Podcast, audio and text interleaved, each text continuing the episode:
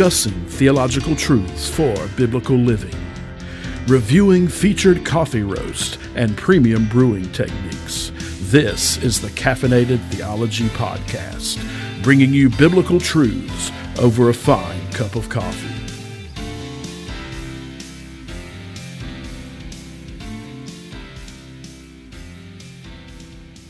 All right, thank you for tuning in to Caffeinated Theology. Uh, this is episode number seven, season two.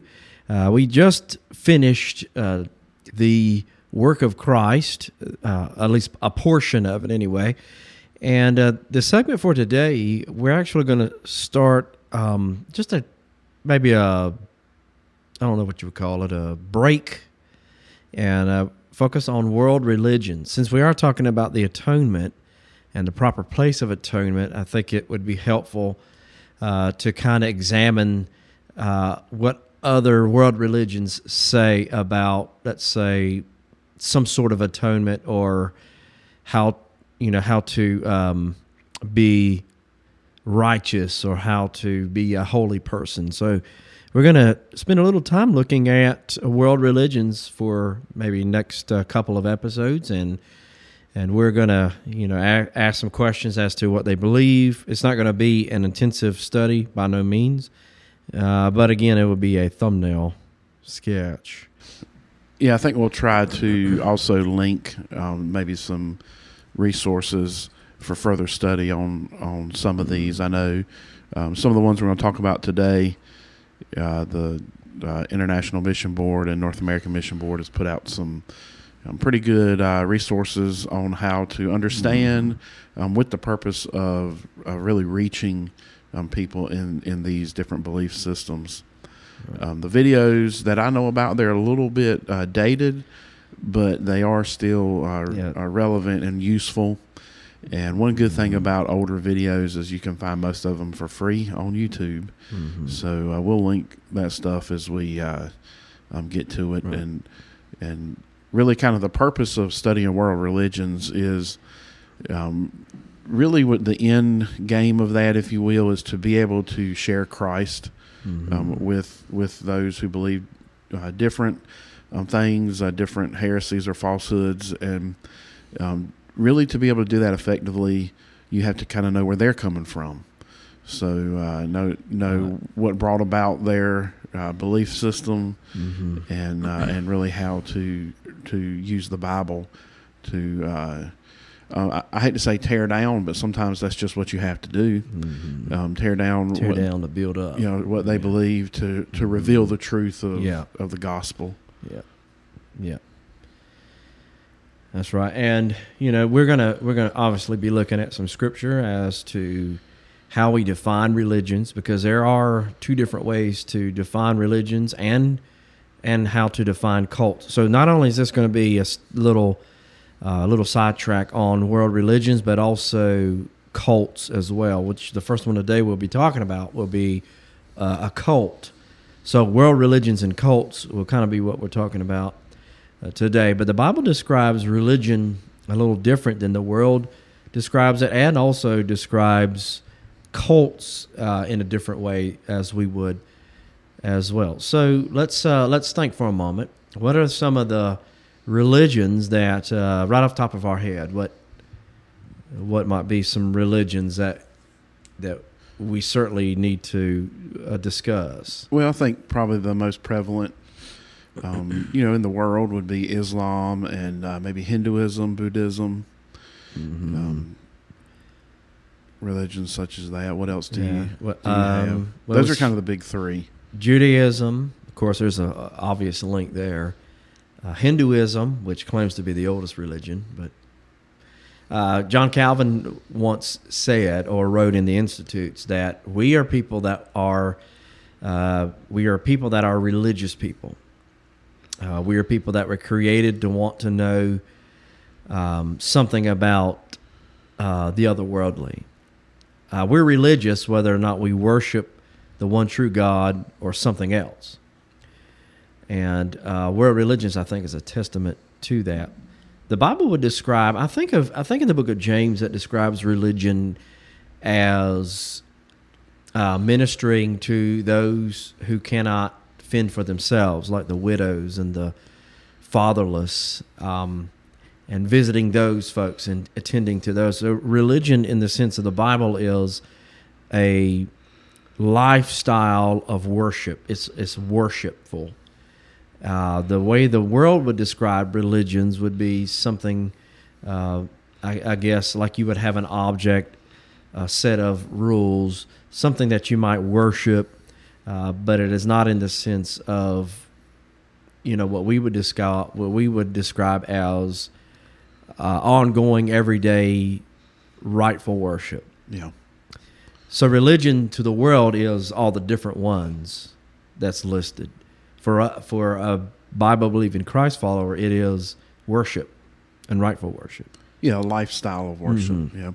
Well, you referenced James there. Was it say uh, true? What's religion. the phraseology? True or authentic religion is um, is, is, like this. Is like this. Those who care after the widows, and um, mm-hmm. it's kind of you know given that example of um, faith that produces um, service and work. So, mm-hmm. um, you know, having a religious uh, um, lifestyle um, biblically would just you know simply mean serving God and serving others. Mm-hmm. Um, and as you said, the world would define religion as all these different belief systems that we're going to kind of mm-hmm. cover mm-hmm. in these next couple of right. episodes. Yeah, so technically, we would describe Christianity as a religion, and one of the things we're also going to bring out is uh, the common thread that flows through every world religion, um, except for except for Christianity, and that is works based. Every world religion has that common thread. That's something you always want to decipher at the get go when you're looking at other world religions. Is filter when you when you're reading and when you're studying, look for that common thread in every world religion and we talked about this before with like Jehovah's Witness or Mormonism. Uh, you know, they'll beat down your door, yep. you know, to talk to you because their salvation in a way is contingent on how many people they go and witness to. Yeah, works. Yeah, so it's works. Yep. And some of those, again, we'll be calling uh, cults. Um, for the world, a cult might be a an organization that has a central figure uh, that it might have a weird uh, belief system or something like that. So Jehovah's Witness and Mormon Mormonism and many others would fit in that. But uh, we would define a cult uh, historically, as far as the church would define a cult as a religion or a belief system that has a central figure that is has distorted a messiah figure yeah. So they so, so their central figure is like distorted, um, and not, you know, it might be a, a an imitation Christ. Yeah, like a so, misrepresentation of mm-hmm. Christ, um, or even a misrepre- misrepresentation of biblical ideas. Um, mm-hmm. I would consider to be a cult. Um, anything if, if any if if any of the arguments for um, said religion, quote unquote, are um, well, it, it, it's really the same thing you believe. It's really the same thing, yeah. or it's it comes from the Bible. Um, when mm-hmm. it's misrepresenting God, Christ, His yeah. Word, um, that that's when you start um, venturing into that realm right. of, of, cult. Right. And some people will say, "Well, the lines are, are blurred; they're gray." No, they're pretty distinctive yeah. in every world religion. Uh, there's again, that's works based. So we're going to dive into a few of these today. Uh, before before we actually uh, jump into them. I'm going to give you a couple of sources that has been helpful for me. Uh, Pastor Jason mentioned one with some of the International Mission Board uh, videos that um, that have been posted. We'll probably share that in, in a little bit. Uh, but there's also International Mission Board has issued these things called the Bulletin Briefs, uh, which is one or two pages that kind of outlines, you know, the the world religions and the cults. Uh, two books that it has been helpful for me is The Big Five, uh, World Religions, An Introduction to the Big Five by John uh, Dickson. This is a spectator's guide. Um, you always want to look for the publisher too. Make sure it's not some obscure uh, publisher. Make sure it's got plenty of footnotes. If you're going to study a world religion and it doesn't have footnotes or any type of uh, you know reference points in it, uh, you might as well just go on Wikipedia. And, and uh, another edition would be Cults and the Occult by Edmond Gruss. This is P&R um, Publications. Uh, this one is uh, very helpful too. Uh, again, make sure it's got make sure it's got plenty of footnotes and a good bibliography in it. Um, if you're studying on cults and the occult or world religions too. So stick around. We're going to jump into the first cult uh, under examination, and I believe we're going to talk about Jehovah's Witness. Uh, grab a cup of coffee and join us. There are um, many cults in world religions today, and and I want to say the last time I looked, there was at least in even in the realm of uh, Christianity and things that are closely tied to it. The last time I looked, there was about thirty-three thousand different denominations and sects. That just that's just Christianity alone. Now, that's not including your different cults and world religions. And a lot of times, a a cult will use language that is very spiritual sounding, very biblical sounding, and uh, they'll try to come into your home and you know, and they'll oh we believe the Bible, and they'll pull out a King James and have you considered the Book of Mormon or have you considered you know uh, the Watchtower or something like that? They would try to add to it, so they use a lot of language that you know will draw you in, especially if you grew up in church and and uh, would use try to use language that would try to draw you in.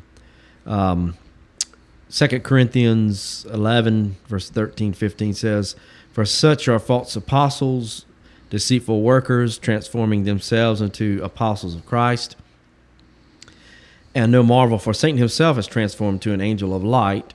Therefore, it is no great thing if his ministers are transformed as ministers of righteousness, whose end shall be according to their work. Now, of course, Paul is ultimately going to be addressing what was known around the time as these super apostles, these people who uh, try to doubt Paul's apostleship, tried to make themselves look better.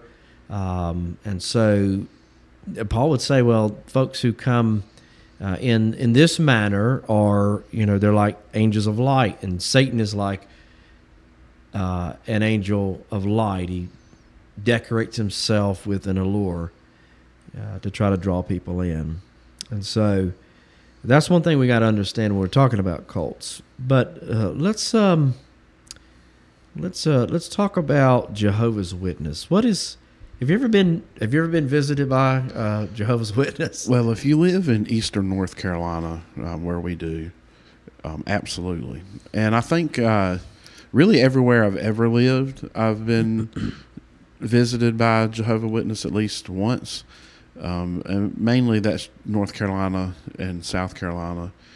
Um, I lived in the upstate of South Carolina for a good while, and uh, we were visited twice um, where I lived. Um, I lived in a house with um, about six or seven other uh, ministry students. Yeah, and uh, they they learned after a visit or two not to not to come to us unless they really wanted to mm. um, really look into and think about what they were trying to tell us. Um, because they didn't get to just knock on our door Yeah, and and hand us a, Mhm. a watchtower and move on like they normally do. Um, you know, very rarely in in the visits that I've had from them have I actually had a conversation. Even when I try, they want to hand you that watchtower um, little magazine and turn around and hit the road to get to the next house. Mhm. Uh, and you know, I think there's two reasons for that. Uh, I think one is, uh, you know, they're trying to get to as many people as possible because they they have to um, they have to get those works as we talked Mhm. about. Um, but two, I, I, there may be some um, fear in actually having to defend what they what they believe. You know, that's just pure speculation from me. I'm sure that some of the people who go around and do that know and are well versed in their Mhm. beliefs, but I would venture to say um, maybe some of them aren't, and they're just Mhm. you know checking those names off or those houses off the Yeah. list to get to the next one. there's also a sense of, and it's not just with Jehovah's Witness that if they are persecuted, um, it's a sign of truth. You know, Yeah. it's a sign that hey, we must be doing the right thing. We're being persecuted for it, and they're not necessarily being persecuted; they're just being pressed on their beliefs. Yeah, that's something that's pushed in in uh, in, in that group is is persecution, um, and trying to view everything as persecution. Um, we mentioned it before we started recording that um, most of the kingdom halls, which is what they call their Yeah. um, place of worship Churches. around here, um, don't have any windows. And uh, one of the reasons for that that they say is because um, if they had windows, they'd get broken all the time. People would throw rocks in them and uh, and would vandalize. I- and you know yeah. that's just an illustration of that. They they kind of train and ingrain in their people that you're going to be persecuted, and persecution is actually um, confirming that we, what we believe is true. It's true. Yeah. And uh, and I don't know, you know, I don't know if that's a across the board thing with the windows, but it is around here. Um, I don't know that I've ever seen a Kingdom Hall with with windows around here, Mhm. and that's one of the things that they say, that or one of the reasons uh, for not having windows. Yeah, and so I I just uh, did a customary kind of just very quick search on uh, Jehovah's Jehovah Witness martyrs. There's, I don't think there's very many. Um, there was a persecution where ten thousand were imprisoned and sent to concentration camps, but I believe that this was close to um, World War II. So I, I mean, I can't name like we talked yesterday in the sermon about uh, the early church martyr Perpetua, and talked about her a little bit. So we can name some Polycarp. Uh, you know, we can we can name some martyrs. I can't necessarily name a Jehovah's Witness martyr who was persecuted. So their level of persecution is a little different. Yeah.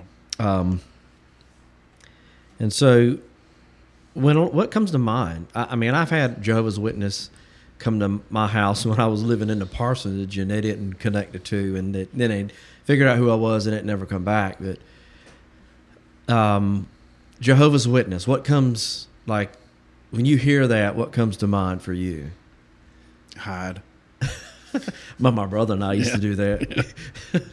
Yeah. we were like lay on the floor, just be quiet, they'll go away. But I I just deceived. Um, I remember as a teen watching this uh, this film that that we're going to link.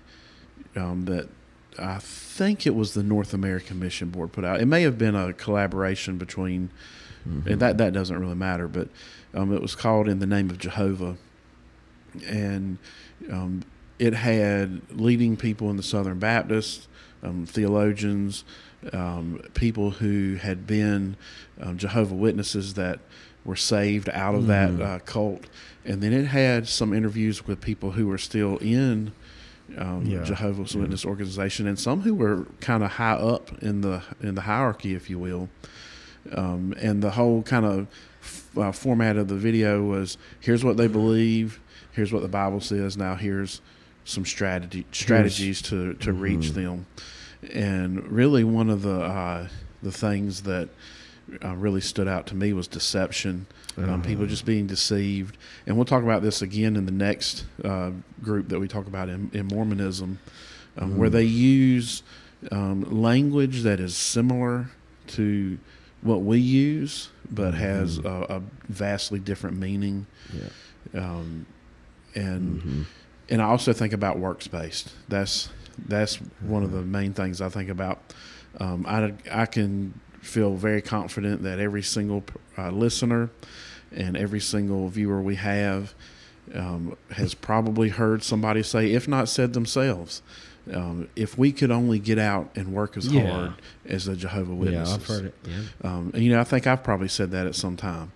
Um, and you know, when we when you understand where they're coming from, you understand why. Mm-hmm. But uh, I think of works based salvation um, and deception, or, or them being deceived at least. Right. I remember watching. Um, I think it was a, a show on TLC or one of those informa- you know, uh, educational television programs on uh, stories of the ER or something like that, and it was a man that was bitten by a diamondback rattlesnake, and they had taken him into the emergency room, and in order to somehow you know get the venom out of his body, out of his system, they were you know they were trying to convince him to have a blood transfusion, and of course he was Jehovah's Witness and they denied the blood. Tra- he denied the blood transfusion, and it took them 33 um, different shots of antivenom to actually, you know, to where he was, you know, functional again. I guess, but uh, that's one of the things they believe because they kind of believe that your the sin would be transferred from one person to another, or their this person's corruption would be transferred to another uh, to another person. So that is uh, one of the reasons that you know, at least in that sense, Jehovah's Witness can be a dangerous thing too. Yeah, yeah. American Red Cross um, statistics said that there are about 100 persons in every 1,000 need transfusion uh, to survive at one time or another. Uh, but this is where, again, it becomes kind of a dangerous thing because there's thousands that have refused transfusions, transfusions and have died because of it. So, um, if you think about it, that's more than the Jim Jones episode Yeah. over the over the ages. Just denying scientific, you know, scientific fact. Um, so Jehovah's Witness can also be known as the Watchtower uh, Bible and Tract Society, uh, International Bible Student Association. Most of us know them as Jehovah's Witness. Uh, the founder, I'm not going to go into a lot of these. Um, the main one we need to know about is Charles Taze Russell. He was uh, he he was the um, if you want to call founder of Jehovah's Witness and built the uh, Watchtower Association, if you will.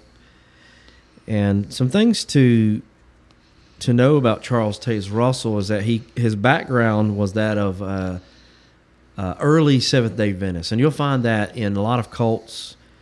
You'll find they came from a another religion or another denomination. They weren't finding the answers there that they wanted, and so they ventured out on their own, and uh, and started, you know, whatever religion. Same thing with uh, Mormonism, with Joseph Smith and Churches of Christ, and so um, for whatever reason, you know, they weren't finding the answers there. But Charles Taze Russell um, was born 1879, died in 1916, and he was the originator of of Jehovah's Witness. And things to know about a cult is, as I mentioned, the the central figure person uh, makes it a cult, and their beliefs makes it a cult. A cult. Um, but Charles Taze Russell was kind of a weird um, person, not weird, but very off the wall beliefs Yeah. um, especially about uh, anatomy. And I think he said something to the effect of, if um, what did he say? Um, something about a dog's head. He thought that if a dog's head was shaped like a man's head, that he could think like a man. You know, just weird, stuff, weird stuff like uh, like that. And some people would equate Russell to like a real cheap snaky, you know, snake oil salesman type uh, type of person. Just had really really weird things um, uh, about him. Uh, so let's. Uh, I, what I want to do now, I, w- I want to talk about just a few of the beliefs because that's really what we want to know um, about Jehovah's Witness. We know about their aggressive visitation plan. um, you know, we know. Uh, I don't. They don't ride bikes here. They, they. That's the Mormons, but they travel in their, you know, cars in groups. Normally about three, Yes, three, three, usually three. Yeah. I've never seen uh, never seen one alone. The only time that I encountered a Jehovah Witness alone was actually uh, riding a bus, Mhm. and they weren't out actively uh, doing mission work. They did try to give me a watchtower on the bus, um, but uh, that's the only time. Anytime they've actually come out actively trying to do their missions, they there's only usually just one comes to the door, but when you look out at the car, there's two others in Mhm. the car. Right. All right. So some of the beliefs about Jehovah's Witness, and I think we can speak from experience on a few of these things.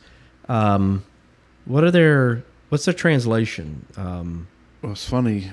I don't know if funny is not the right word. Maybe sad.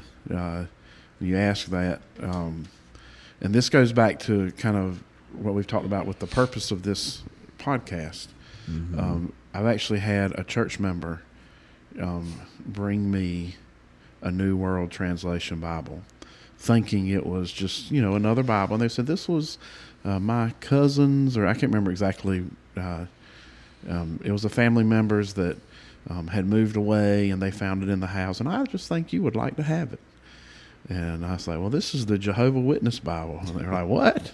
And I was like, yeah, this is the Jehovah Witness Bible, the New World Translation, I believe is what it's called. and and yeah, I've got one in my office, and it's supposed to be a interlinear st- Bible uh, that has the Greek and Hebrew, Yeah. but it's Well, here here's the thing about it, and and this is you'll find this in these cults that that like to use um, Christianese, if you will, to um, really as a, a tool to recruit people out of um, Orthodox uh, denominations, if you will. Um, these translations, quote unquote, are formulated well after uh, the differences in beliefs are um, put down or Mhm. um, you know, uh, so the Jehovah Witnesses have their belief system, um, and then long after that, they're like, well, we we need scripture to back this up because the real scripture doesn't, mm, and uh, and they're translated. Um, so, um, and then if you go look at the people on the translation team, if you will, um, They're- they're the qualifications are little to none Mhm. and uh, it's it's it's real obvious um, if you're looking at it from the outside that that it was put together to support Mhm. um, heresies that they had already developed in their belief system. Yeah. Probably the most well known in their Bible is the prologue of John, John Yeah. 1 1. In the beginning was the Word, and the Word was with God. And in that, their version, they add, and the Word was a God in their translation. Of course, that's not in the Greek text at all Yeah, and it, and they formulated that to support their belief about the person uh, of Jesus. So what they would believe about Jesus, based off of that, is that um, that he's not eternal. And when I think of Jehovah's Witness, not only do I think of like the blood transfusion thing, but I think of, and we talked about it when we were talking about heretics, was Arius who said that there was a time when Jesus was not, and that's really what they what they would believe about the person of of Jesus is that he was not he's not divine, he's not eternal, and uh, Uh, yeah. It says in the beginning was the Word, and the Word was a God. a God. Um, we had uh, one of the ones who came and visited us in college at the house we lived in. Um, we specifically we broke out the. Uh, we had a couple guys that were taking uh, Greek at the time, and we broke Mhm. broke it all out. And the guys were like, "Well, I'm not a Bible scholar. Um, you know, I don't I don't really really know how to answer that, but you know, I'm not just not a Bible scholar." And we were like, "Well, uh, you know, if you're going to be telling other people about theology, you need to know Mhm. what you believe." And uh, and really, I don't know that this person had ever even been confronted with that. Another Mhm. one is in the Old Testament. Um, they make a big difference, a big differ, differentiate between mighty God and Almighty God, and some of the the uh, I believe it's in Isaiah. Um, some of the references to mighty God and Almighty God. They change um, to to kind of be able to differentiate between um, God the Father and Jesus. I'm saying there's a difference. One of them's Almighty, and then one of them's just mighty. And uh, and like I said, th- these things were added after um, after people would start to question this belief system uh, when they went to translate their own their own scriptures. Right. So let's probably talk about one of the most well-known things about their beliefs, and and that is this idea that there is only 144,000 people that were going to be, let's say, saved or redeemed or whatever language they they use. Well, at one time, when the population was a little smaller, I guess, uh, 144,000. My, I don't know. Still, then was a little not feasible. But then they changed that to there are 144,000, and then there are others, you know, that will be witnesses of, of uh, above and beyond whenever um, there is going to be paradise on earth. Right, right. And just just kind of talking, do you think maybe since uh, they originated out of a Seventh Day Adventist background, um, which was they were real big on predicting the end of the world and where Christ was going to return. As time's gone on and on and on, and the world hasn't ended, you have to to really to help your uh, your belief, your religion survive. You got to come up with something because uh, keep to keep it going. Yeah. I mean, I don't know if that's where it came from. If the, in the early days of of the Jehovah Witnesses, Right, if they thought, you know, uh, well, in 15 years we're not going to be here, so 144 that'll get us working good. Well, I can certainly see it though, because a lot of um, Seven Day Adventist was heavily involved in Judaism, um, food laws, very Jewish in that sense. But if you were to read the book of the Revelation, where these 144,000 witnesses come from, each 12,000 from each tribe, then you can certainly see there is a there very certainly could be a connection yeah, and I to it. well, I know with the Seventh Day Adventist, I did a paper um, in a world religions class in, in college on them, and uh, there were so many different dates that they predicted the world was going to end. Yeah. um, that it w- it was almost comical. And that well, Mm-hmm. it's come and gone, so I was wrong, but it's going to be this day. yeah. And then it gets there, and well, I was wrong again, but I know it's this time now.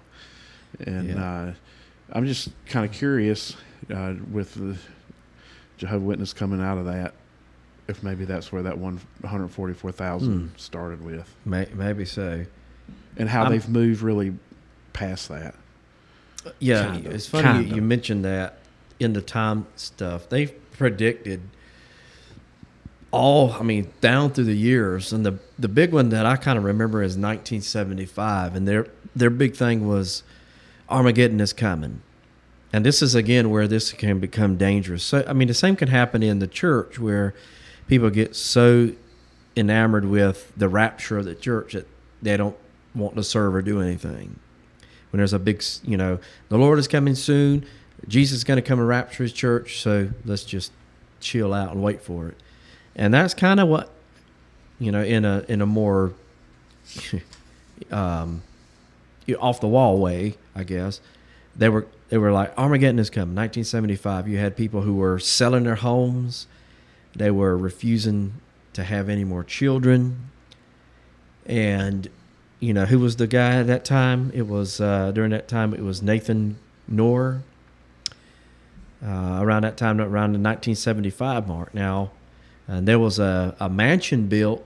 I guess it was going to house all the uh, all the witnesses. You know, a big mansion was built, big house, and uh, who you think ended up living in that house when Armageddon never happened? Well, your Jehovah's Witness leader was living in it.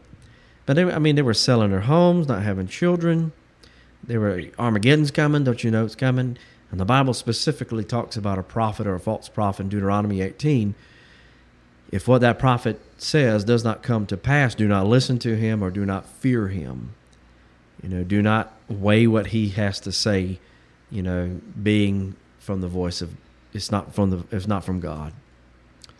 You know, and so it's it's funny, and you know, and they have a big track record of this too, just like the seven day Adventists um, did as well. You know, what was the lady's name? Uh, White. Um, what was her name? They made all the predictions, went on the Yeah. mountainside dressed in white, waiting for the Lord's return. Jesus didn't return. He said, "Oh, he did. He came back in a spiritual sense." I So, I just saw this on a podcast, and I cannot remember the name now. I can't think of her name right now. Anyway, we'll we'll probably come up with that once we advance a little bit further on into these cults, and and that's one of them again. That is that come him coming from Seventh Day Adventists. They're uh, they're kind of borderline. Some of the some of the stuff that they adhere to, uh, I would say yeah, but then again no. But anyway, that might be another topic for another day. The uh, the Seventh Day Adventists, but Jehovah's Witness. Um, we're going to wrap up on Jehovah's Witness. What what else could we say about about how do we respond to them? Well, one, That- one thing, and this is the case with with every cult and other religion, um, is we we need to show love. We need to um, be gracious, but stand on truth. Um, I remember as uh, like a middle schooler, we had a, a, a substitute teacher who was known to be a Jehovah Witness, and we would almost like troll her.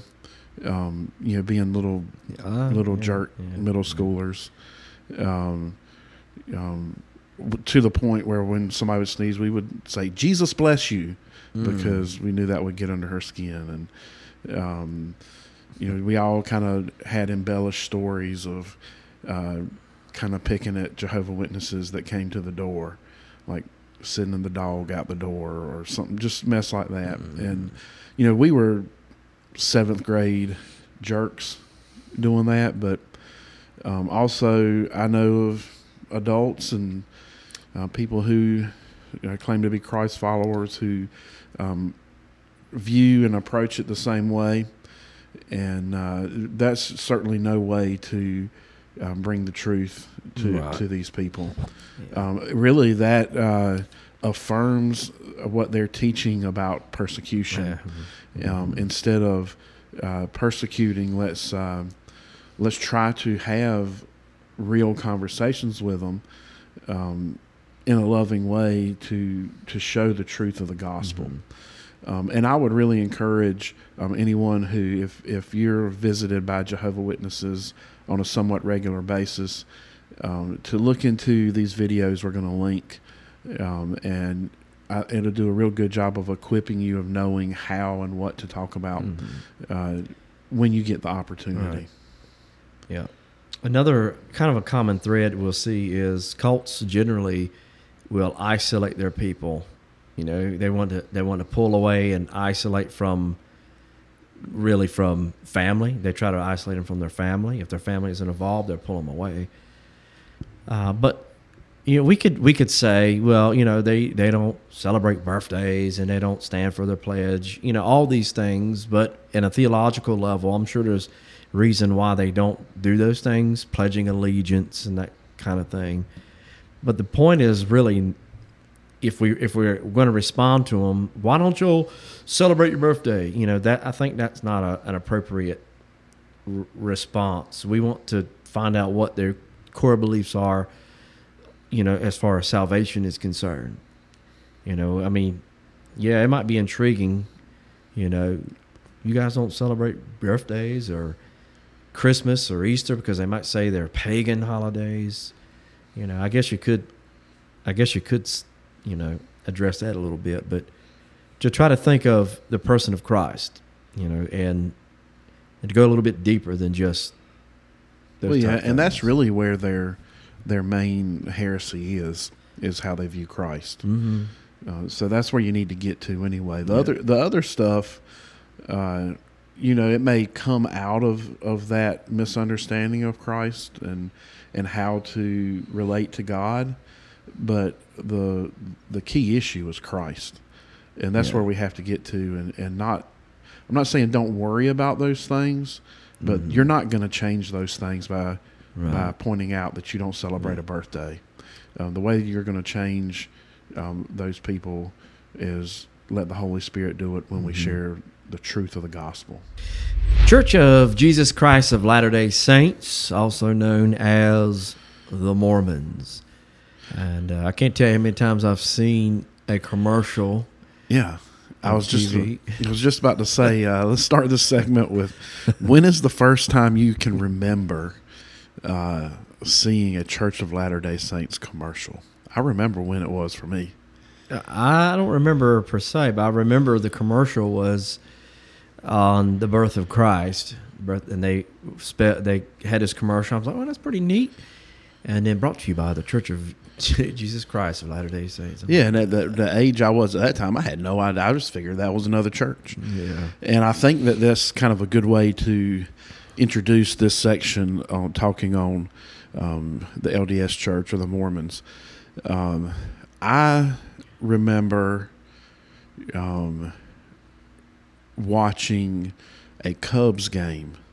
Um, WGN Mhm. uh, was like Yeah. their favorite.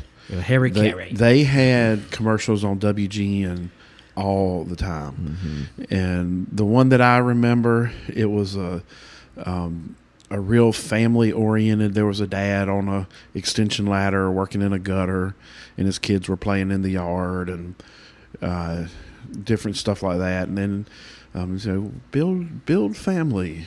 This is Hmm. brought to you by the Church of Jesus Christ of the Latter Day Saints. Yeah. And the reason I say this is a good way to start this conversation on the Mormons is um, people inside of that church even will tell you um, one of their big strategies in recruiting people, um, particularly in the United States, is to sound as close Mhm. to traditional um, denominations as possible.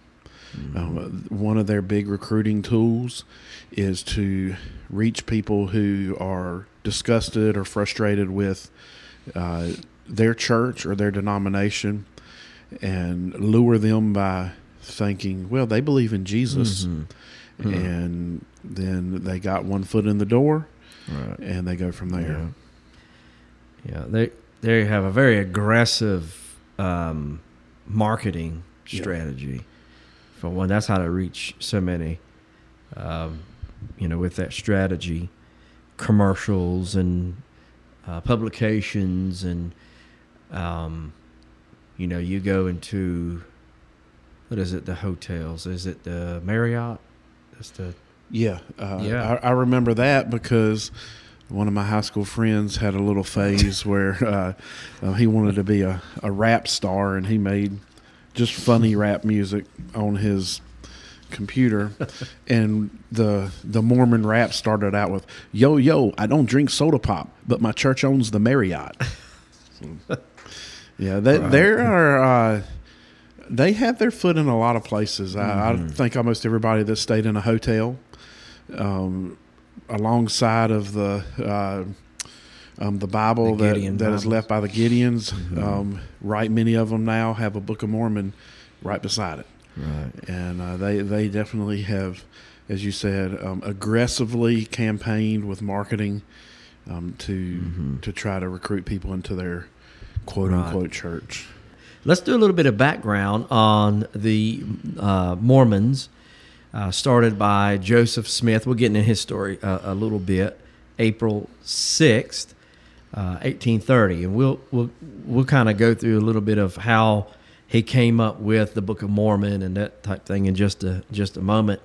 Uh, as of right now, Russell Nelson is the current leader of the uh, Mormon, the Mormon Church. In the year 2000, there was 11 million uh, Mormons uh, in the world, and as of today, that count has increased to 16, uh, 16 million uh, worldwide. In the year 2000, they had 60,784 missionaries, and as of and as of today, they have 67,000. So that's an increase uh, for sure. Uh, so the church is this particular church is growing.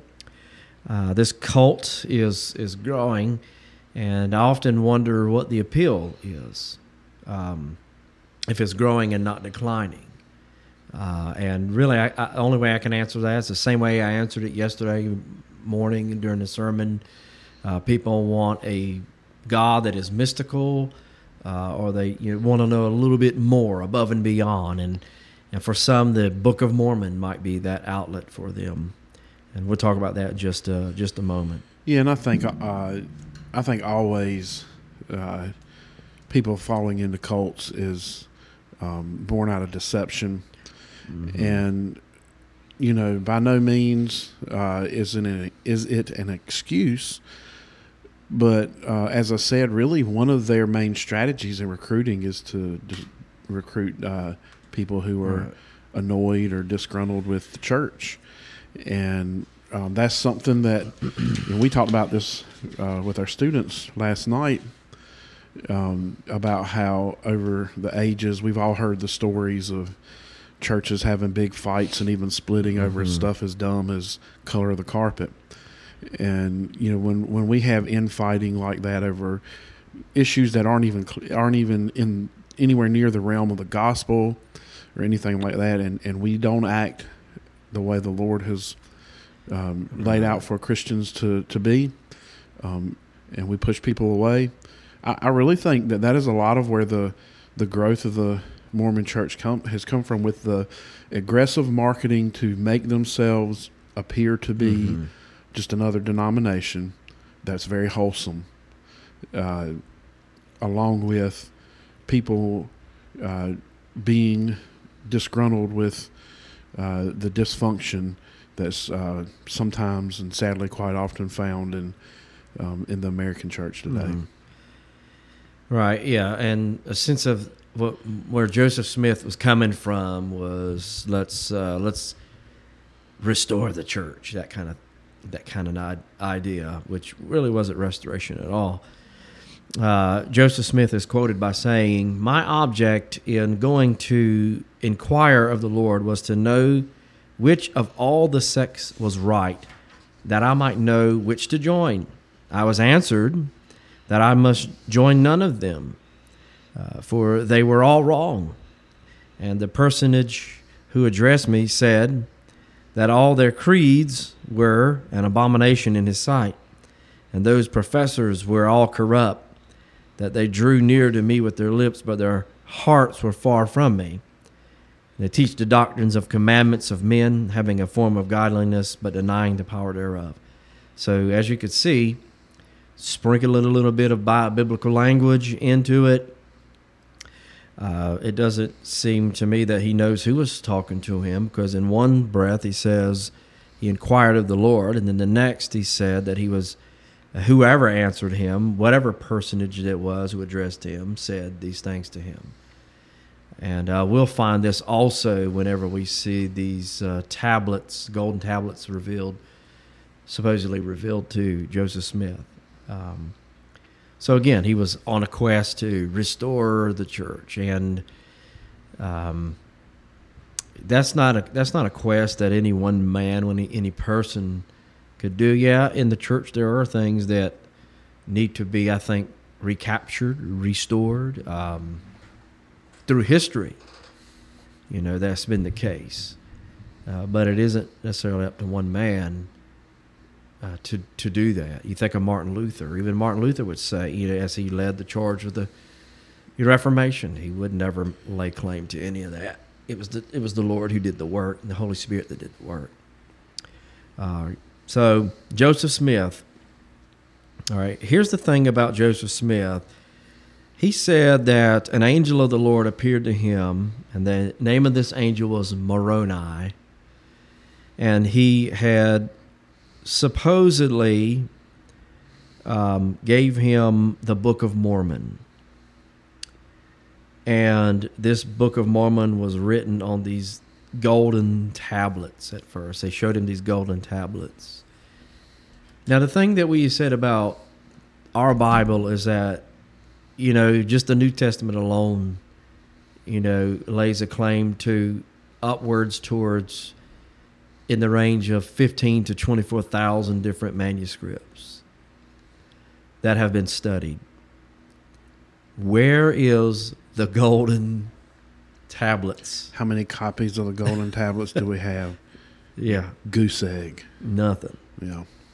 He claimed the angel told him that within the Book of Mormon was the fullness of the true everlasting gospel. And I'll never forget.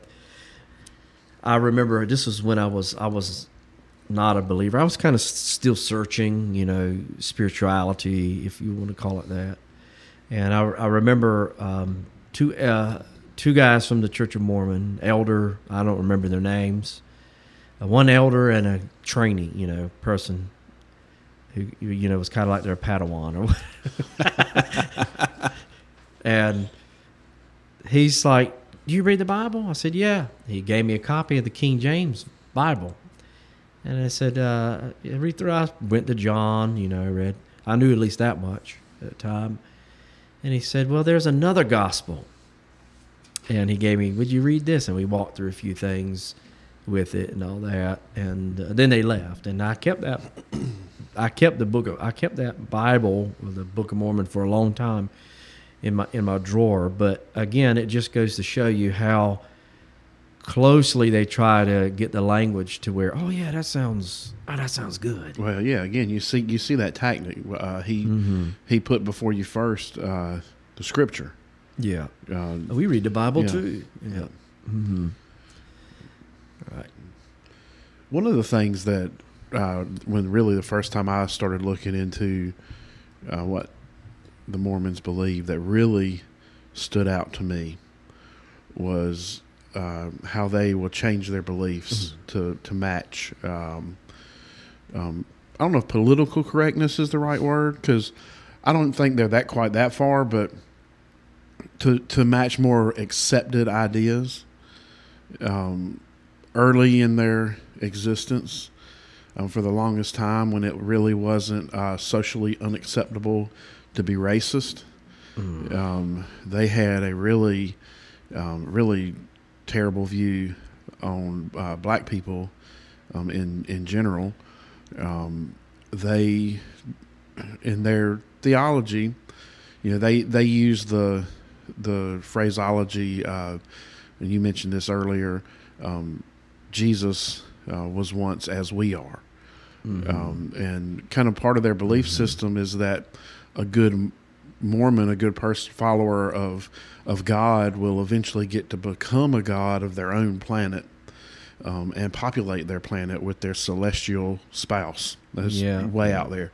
Um, but where this idea with black people came was that there was uh, um, kind of a disagreement between Jesus and Lucifer, who were kind of celestial brothers Brothers. um, and the the people who sided with Lucifer um, were uh, the ones who had dark skin. Their dark their dark skin color was a um, punishment, almost, if you will. Um, it says in Brigham Young's Journal of Discourses, Volume Five, um, he says, "But let them apostatize." And they will become gray haired, wrinkled, and black, just like the devil. No, that's straight out of uh, straight out of his his works, and uh, that comes from that idea of they're like descendants of Lucifer, and you know more white people were descendants of Jesus. Well, when that became started to become uh, um, not really socially acceptable, um, all of a sudden their leader just you know completely changed Changes changed that theology. Um, and there was some other ones in there as well. That's the one I remember because that's just such a prevalent thing still in our society. Um, you know, as far as race relations and all that. But uh, what really stood out to me on that was, yeah, the craziness of that belief, but also the fact that at any given moment, the leader of their um, church can completely change their belief system completely. Yeah, and it, other denominations will do that too. And uh, you know, the Catholic Church is known for they would never say that they would change doctrine; they reform. So they would never admit to changing, um, changing their doctrine. Yeah, that's it's, that's interesting. I think it's the Jehovah's Witness. The the Jehovah's Witness. It's funny you mentioned because I had forgotten this about the Jehovah's Witness, but they would teach that the archangel Michael is Jesus. I think they interrelate the two as to where Jesus and Lucifer were brothers. Yeah. And so it's odd how how how um, they view. You know, Yeah, and that's the thing. It's like when you really start to look into what these groups believe, uh, it's way out there. I mean, the idea that if we do do a good job here on Earth, we get to become God of our Mhm. own little planet out there somewhere, yeah, and uh, and get to be the the daddy of that planet, if you will. That's that's just man, that's that's crazy, and uh, I, I don't think I, I would be. I wonder how many people would be really surprised to find that out about the Mormons. Um, I know. Uh, it's. I think it's better now than it was 20 years ago uh, when I first started kind of learning about the Mormons. But I know at that time, uh, I did, and a lot of you know my friends and different people that I went to church with would really just look at the Mormons of maybe a little bit stricter yeah, denomination of Christianity. yeah, You know, they don't drink coffee, and uh, so they would never, you know, have a podcast like this. Um, they would they say they're Christian. yeah, They're they, Christian. they don't drink coffee. They don't, uh, you know, do Yeah. do different things uh, that are more indulgent. Uh, they did, you know, they're they're almost like the, it's like taking the vow of the Nazarene or something. You know, they just um, uh, self d- denying themselves of something to serve God, but they're Christians. That's kind of how I viewed it as until I really started looking into it, and it didn't take long to to see. Well, this is not Yeah, this is not. Christianity at all. Right. Yeah, even, you know, we talked a little bit about about Jesus, and they would say that that Jesus was divine, but so we all, all are. Yeah, they they, they would say he became divine. became divine, and so could we. Yeah, it's almost it's almost sounds like the prosperity well, prosperity gospel, little gods theory. Yeah. You know, we can become little gods. So let's talk about some key um, teaching, what they think about God. Well, number one, they would reject the Trinity. I'm not exactly sure how they believe when a person dies and what happens to them. I know Jehovah's Witness historically believe in what is called annihilationism, that as you're thrown into a lake of fire or whatever, you cease to exist altogether. I'm not exactly sure what a person would believe if they were to die and not be a Mormon or whatever. Um, I can't remember if they believe in a hell or not, but I do remember that they have uh, um, really like a, a ministry, if you will, quote unquote ministry of people that pray over obituaries.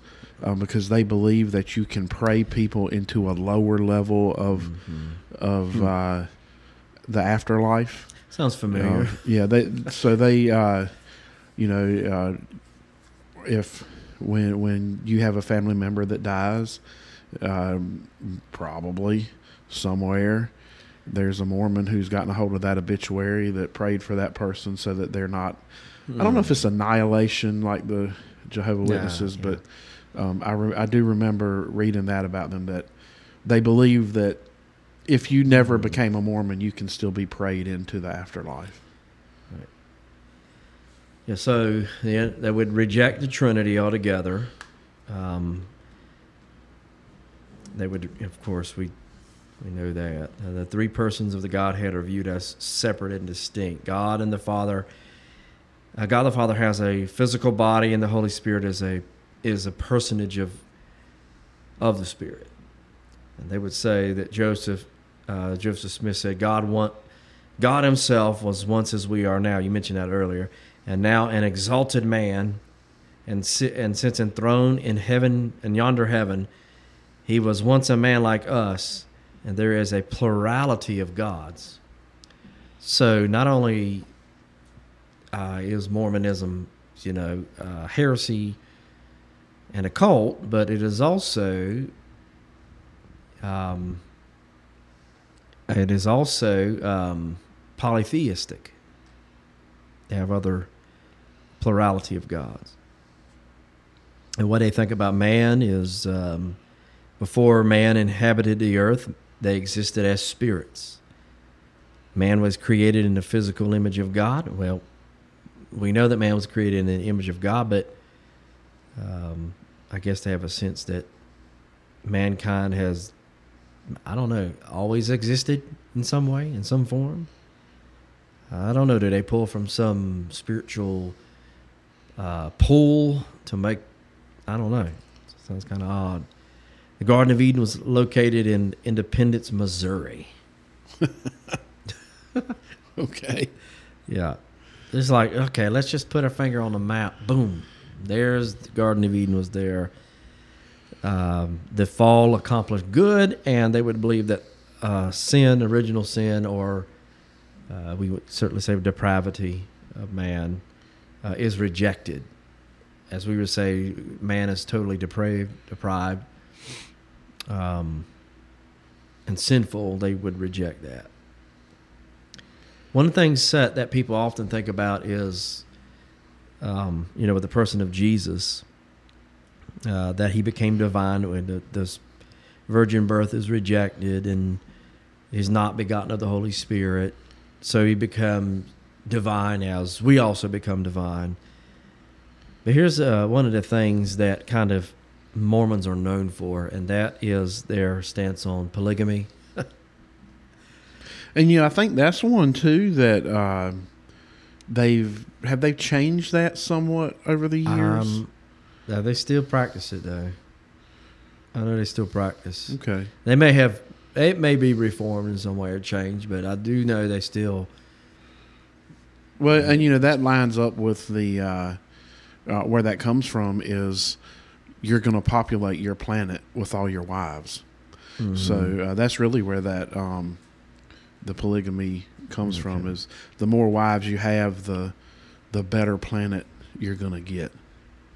It's really out there. Yeah. So so think about the we talk we were talking about the atonement, and uh, so they would believe that Christ's death is acts more in a universal way, that because of his death, all people are guaranteed to be resurrected. But then salvation is only acquired by how much this person believes in the Book of Mormon or what the Mormons Yeah. teach. So I have a question. Uh, what was the the name of the town where the Garden of Eden was again?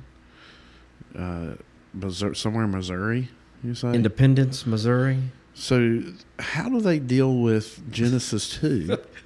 uh, Between you know, they, the they, rivers. They yeah, they hold to the, the King James being the the translation, and the Euphrates River is right there, and and Yeah, maybe they were using the Cotton Patch version. maybe there's a Euphrates River in uh, in Missouri. Between- that- yeah, I the. Tigris and Euphrates. Yeah. Yeah. Well, I mean, there. in in Genesis two fourteen, it specifically says it, it references the Euphrates. Mhm. So, uh, I mean, that's that's right there in the word. yeah, I don't, I don't know how to get around that. Missouri. It's just again, Yeah. you know, some out there teaching. Right.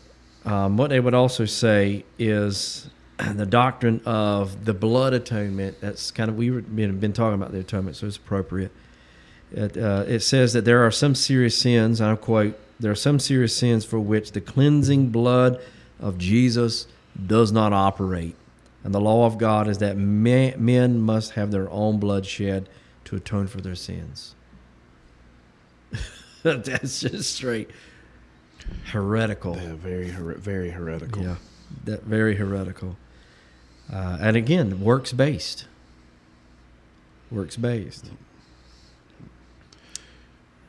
So, uh, you know, we talk about cults um, having a kind of corrupted central figure. Who would that be with the Mormons? Would that just be the complete misunderstanding of who Jesus is, or would that be their uh, their leader? Uh, It's a miss. A little bit of both. Yeah, yeah. It's uh, again that misconstrued vision of Jesus. You, you distort it, it becomes a cult. But not only that, Joseph. I think yeah, I think Joseph Smith become that you know, Well, how about in the modern day? I mean, they they have their the other guy. Uh, um, it's kind of kind of acts like their pope almost. Um, he, you know, and the reason they say that this person can completely change what they believe is he has a direct connection link, if you will, with Mhm. God. mhm. Um, so God can change things. And, you know, that's that's a that's a big difference of uh, the God of uh, the Mormons and the God of the Bible. Uh, the Bible is clear that God is unchanging, uh, and Hmm. um, And according to them, he Yeah, became, he was a man and became yeah, well, and they can, and that's how they change their beliefs. Um, you know how they became accepting of um, the black uh, race is their, if you will, Pope. I can't, I can't remember what they call him, but he came out and said he had a vision from God. prophet. Um, that may be, it may be, Prophet. pro- yeah. Yeah, just- He said he had a vision from God, and that uh, what they had said before was not actually, in fact, true. But now God had cleared it up for him, and uh, that uh, black people were just the same as everybody else. Mhm. Um, but it was, you know, of course, that happened when it started. They started catching heat for their Yeah, all uh, of a sudden they had an epiphany. yeah for their racist uh, viewpoint. hmm Yeah, there's a lot that can be said about Mormon. Um, you know, their doctrine, their articles as the pearl of great wisdom, their publications that they use. Um, Book of Mormon, obviously. But how do we respond to? Again, it goes back to clearing the muddied water on who Jesus is, and that's always the response. And uh, that when we we work through this uh, world religions as a as a small group one evening here at the church, and that was one of the things. And almost every response was, "You've got to clear the muddiness around Jesus. You know, you know, clear up who He is, and respond in the, you know, um, lovingly and biblical way." Yeah, and you have you really have to know how to explain the basics of, of Orthodox belief, because when you start using words like atonement and salvation, and and these basic uh, vocabulary words that we have um, in the Christian faith, if you will, um, they will say, "Oh, well, yeah, yeah, yeah, I believe that. I Mhm. believe that."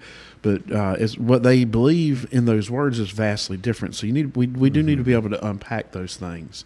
Um, you know, when you talk about atonement is through um, Christ alone, but not just through Christ alone, but um, how you, you got to go to John one and talk about how he is was He's know, eternal. He's He eternal. He, God. was involved in he you know he created. Um, he became man, but still God. Um, He Mhm. lived without sin. Just you know, you have to you have to go through the full the fullness of the gospel and the exclusive exclusivity of the gospel, Mhm. um, and just be very very clear. Because if you just use uh, yeah. uh, Christian words or words of Zion, I've heard them called, or Christianese, um, they're going to agree with you on those words, but you have to be very clear in what you mean Mhm. by that. Yeah, and I mean, you have to know what they believe. Yeah. You know, that's you have to know their core doctrines. So again, for that, uh, because we we just can't, we can't really. I mean, we could, but we'd we'd have to have a couple of podcasts on each one. Um, we'll link um, some some resources um, for each one of these that we talk about. Uh, for this week, it'll be the Jehovah Witnesses and Mhm. the Mormons, um, but we'll link some resources for further um, study. Um, you know, if uh, if you um, you have people in your life that are in any of these things we cover, um, I would would uh, encourage you to do further study um, and to be Yeah. well prepared to be able to do what we're called to do as believers, and that's share the truth of Right. Jesus. All right. Well, we're going to have a cup of coffee here in a moment. I reckon this is a mystery blend, but uh, before we do that, I, I did want to share um, with our listeners one thing that uh, that I just I really just thought of this, and uh, there was a member in in our in our church here, and they had a person that was really entrenched with uh, the Jehovah's Witness. And this member came to me and was concerned about her friend, you know, and wanted her to get out of it. And she came in an office and asked for a few tools that that I might be able to offer her that she could share with her her friend. And uh, there's a couple of different resources I gave to her. One was the bulletin brief, and I'll see if I can't find the link to those uh, specific ones. And another one is um, David Legg, I believe his name is L E G G. He's the pastor of Iron Hall Church in Ireland. He has a series on this website called preachtheword.com. Simple. And under that heading is the strongholds of Satan. He did a whole series on them. And there's transcripts to those that you can print off or listen to it.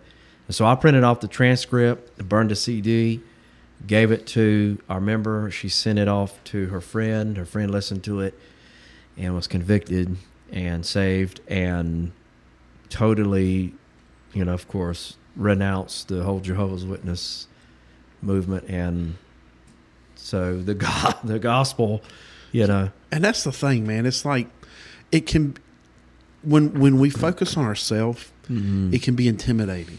You know, Yeah. we we see these people who the Jehovah Witnesses who are knocking on our door all the time. Mm-hmm. We see the Mormons who, for two years when they graduate high school, are pretty much required to go on a mission trip. Um, if if they Mm-hmm. Two don't, plus two. yeah, if they don't, um, they're really kind of considered the black sheep, if you will. If they're, Yeah. uh, we we see these people who are really just trained and sent and seem passionate, and it can be scary when we think about I'm not equipped to, I'm not a good debater, or I'm not good at, uh, you know, they're going to throw all this at me, and I don't know how to answer. And it's like we talked about a couple weeks ago uh, when we talked about Jesus as prophet, priest, and king. He does the work. He calls us to be prepared and to be obedient. But ultimately, the gospel and the word of God and the Holy Spirit are going to convict hearts, and we are just called to to to share that. And you know, that's like you said, that's what happened with with this person. Um, it wasn't necessarily any persuading on our part or on our friend's part, but it was the gospel, the truth of the Yeah. gospel that did it, um, and just her being obedient um, to to do what she could do. Right. Um, you know, she made herself available and obedient, and then God did the work. Right. And that's the case with all of it. There's a there's a member at you know here at the church who came out of Mormonism, came out of the Mormon church that in that way. Uh, and so, in closing, we must pray, ask for the leadership of the Holy Spirit, and be loving, and be patient.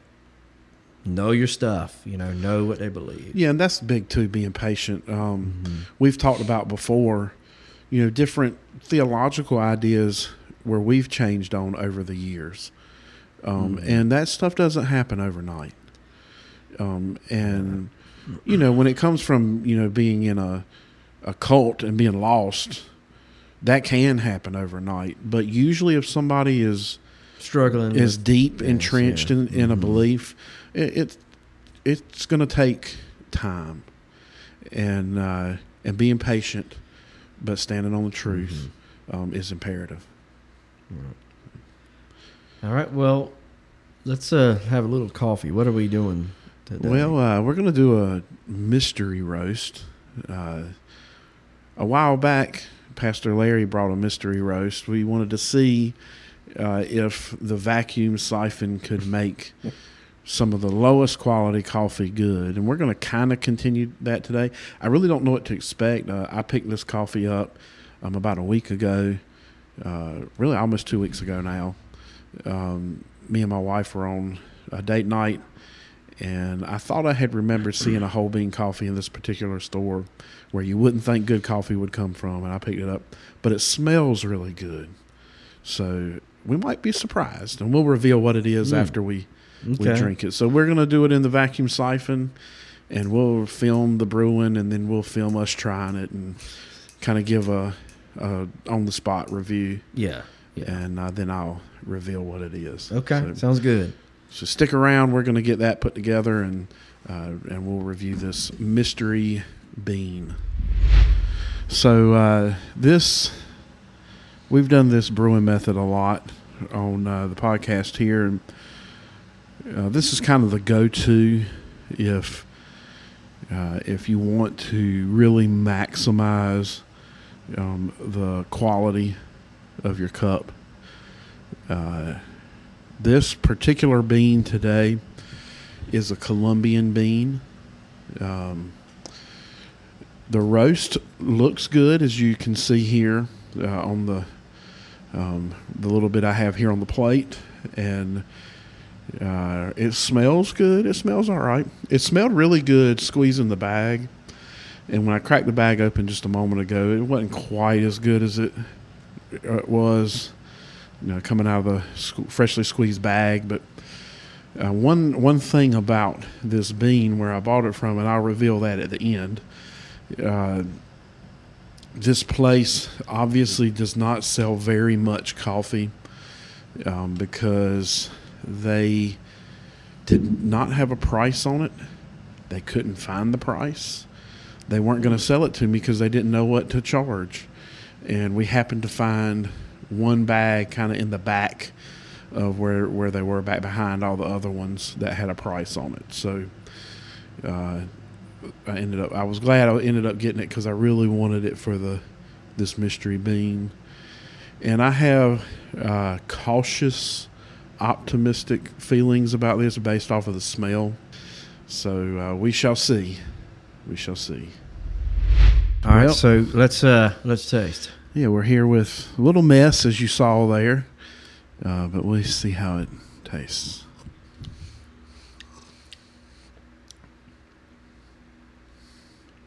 Not bad. It's not bad. It does have a little staleness to it, but Yeah. ain't- It's still better than the food line, the- which was the first mystery. Yeah. It doesn't taste like an ashtray. I'll probably finish this bag. That's not bad. Yeah. And if you like cream and sugar, it certainly would go well with that.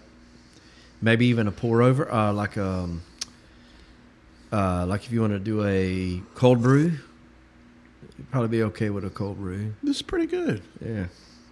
I mean it's it's not uh it's not fresh roasted by no means, but you can ain't- definitely tell it's Colombian Yeah. or something like that. Um, the region doesn't have a fruit, any fruity notes or anything like that. So you definitely, it's not exotic. Like I don't know if I would consider Ethiopian exotic, but that would be certainly Yeah. premium. This was eight dollars. I would, I would the- drink that in a, you know in a pinch. I would Yeah. drink that. This is was eight dollars at the 7-Eleven. and it's the 7-Eleven brand. So uh, Seven Eleven. I yeah. I don't remember the last time I seen a 7 Eleven. In Elizabeth City. Uh, right there at the Walmart. What is it? Um, it's a medium. A It's- medium. Yes, uh, 7-Eleven regular exclusive blend whole bean coffee, um, medium roast, uh, Colombian. I think it says Colombian. It says it on there somewhere.